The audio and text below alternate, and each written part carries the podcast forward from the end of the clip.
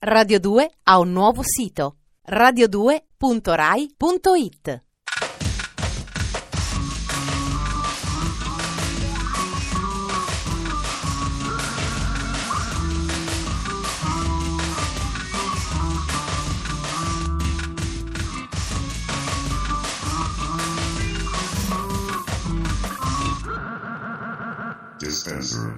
C'è in giro un film che si chiama Man of Honor, ovvero Uomini d'onore. Parla di palombari. Io dico che nella vita bisogna avere più coraggio. Chiamatelo col suo nome, chiamatelo palombari. Vediamo chi lo va a vedere. Buonasera a tutti e questo è Dispenser, distributore automatico di stimoli quotidiani. Io sono Ferrato e stasera ho propositi bellicosi. Cominciamo subito, sommario.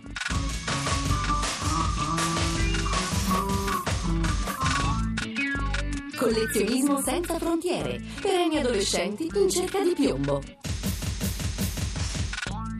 Il profeta della caverna. Torna maestoso il re Lucertola. Duetti, show televisivi e omaggi illustri. La rentrée di Olivia.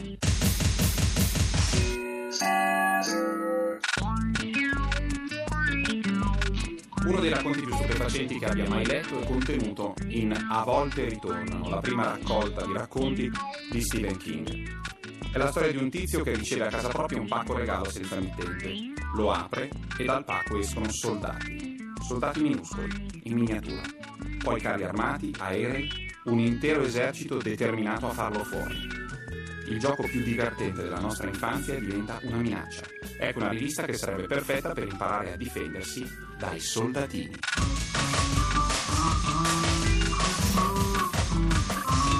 Ai confini dell'editoria. Questo mondo in cui sembra che la fantascienza vada sotto braccio alla realtà. Le riviste che il tuo vicino di casa legge al riparo da occhi indiscreti. Uno degli aspetti che caratterizzano il periodo dell'adolescenza è sicuramente la mania del collezionismo. Chi non è mai passato infatti attraverso una collezione di monete, o francobolli, o fumetti, o qualsiasi altra cosa. Crescendo però, passioni del genere tendono a distinguersi da sole. Certo c'è sempre il cinquantenne che ogni mese puntualmente compra Tex Wheeler, o il trentenne che di fronte al matrimonio cerca di strappare nella nuova dimora uno spazio espositivo per le proprie lattine vuote di birra. Ma che possano esistere persone adulte dedite al collezionismo di soldatini non è facile da comprendere. Eppure sembra proprio che le cose stiano così, vista l'esistenza di un bimestrale intitolato appunto Soldatini, dedicato alle miniature militari e all'uniformologia, che immaginiamo sia lo studio delle uniformi. Che ognuno sia libero di avere le proprie passioni, anche le più bizzarre, è del tutto lecito, ma che quello dei soldatini possa rivelarsi, come recita l'editoriale della rivista, un hobby completo ed entusiasmante risulta piuttosto difficile da credere. Questo bimestrale, comunque, saprà darvi preziose informazioni e suggerimenti. Vi insegnerà come modificare pezzi esistenti per realizzare creazioni uniche. Vi ragguaglierà su mostre imperdibili, come il Long Island Miniature Model Show. Vi consiglierà la giusta tonalità di colore da applicare ad un caporale francese durante l'assedio di Sebastopoli nell'inverno del 1855. Sì, perché quella dei soldatini non è una passione da poco, almeno a livello economico. Se per un ufficiale romano di cavalleria ve la potete cavare con una cinquantina di mila lire, uno strategos greco del V secolo può arrivare anche a quattro volte tanto. Quindi la ricostruzione di una battaglia, piccola però, potrebbe costarvi come un viaggio alle Maldive. Sì, ma, come si suol dire, volete mettere la soddisfazione?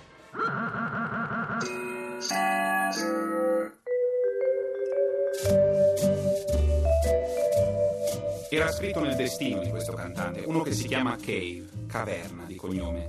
Può cantare nei Luna Pop, non scherziamo, è un cognome troppo azzeccato per non aderire perfettamente a quello che evoca. Atmosfere cupe, tedio esistenziale, drammaticità spinta all'estremo. Così è sempre stato fin dall'anagrafe Nick Cave. Il suo terzultimo disco, Murder Ballads, ballate da omicidio, era teso, inquietante, sul filo del delirio psichiatrico.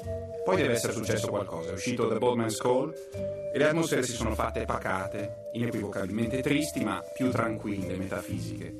Il disco che sentiremo tra poco invece è uscito da poche settimane, ne abbiamo già parlato molto bene di Spencer e ci tengo a farvi sentire una canzone. Si intitola No More Shall We Part, non ci lasceremo mai più. È uno di quei dischi per cui stravedo perché ti condiziona l'umore. Se lo metti su come sottofondo, innervosisce, stanca, intristisce subito. Se lo ascolti con attenzione, è come uno di quei filmoni drammatici che fanno tanto piangere e poi si esce dal cinema sorridendo. Nick Cave and the Bad Seeds. Sentiamo un brano davvero tosto, parla di gente finita sotto una valanga e si intitola 5 metri di pura neve bianca, 15 feet of pure white snow. Dispenser. I got icicles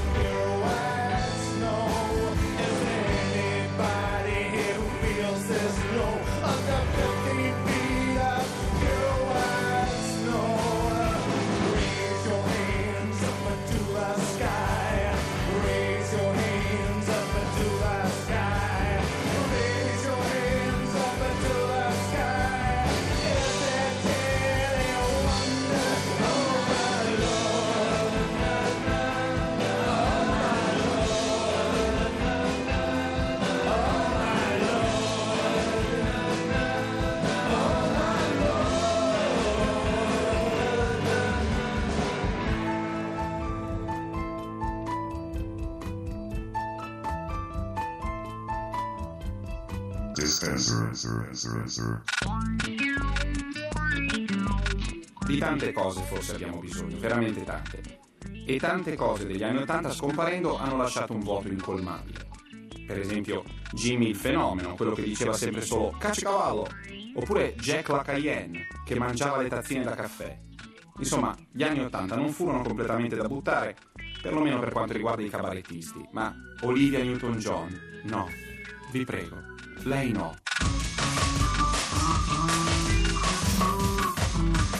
Dispenser.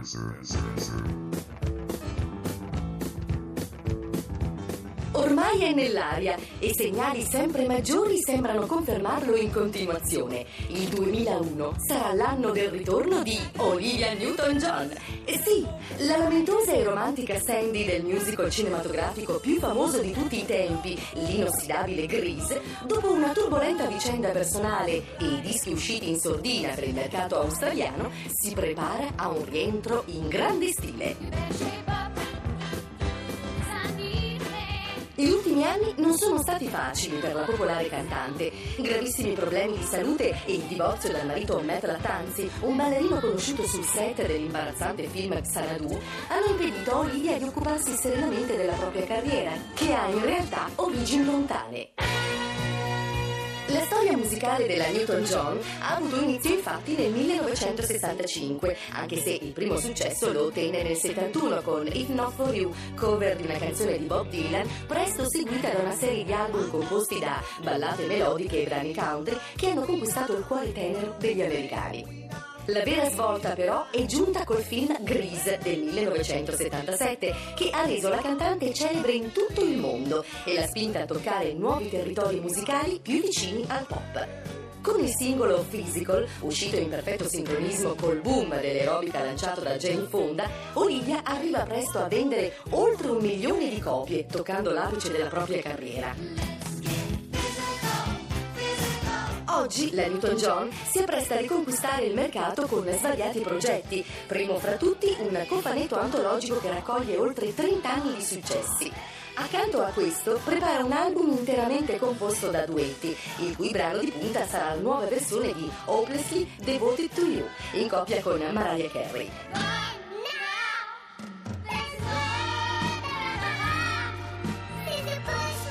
Nel frattempo, per ingrandire anche le proprie abilità di attrice, sta girando un TV movie con la figlia Chloe. Ma dall'Australia giungono voci anche di un film biografico che ripercorre la sua vita. A dare un volto all'Olivia cinematografica sarà niente meno che la diva pop Kylie Minogue. E per non farsi trovare impreparata all'evento, Kylie ha già annunciato l'uscita della cover di Physical come suo prossimo singolo. Qualcuno però l'ha già preceduta. La band trip hop dei Golf Rap, autori di brani raffinati e glamour come Utopia e Lovely Head, concludono già i propri concerti con la loro versione di Physical, ascoltabile anche in formato real audio sul sito ufficiale fellmountain.com. I tempi sono decisamente maturi perché Olivia ritorni.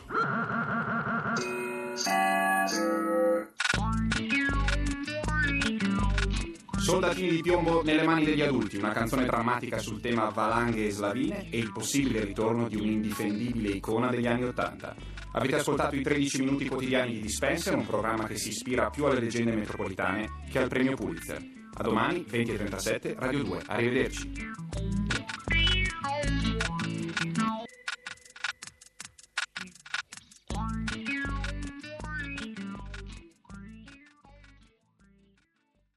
Radio 2 ha un nuovo sito radio2.rai.it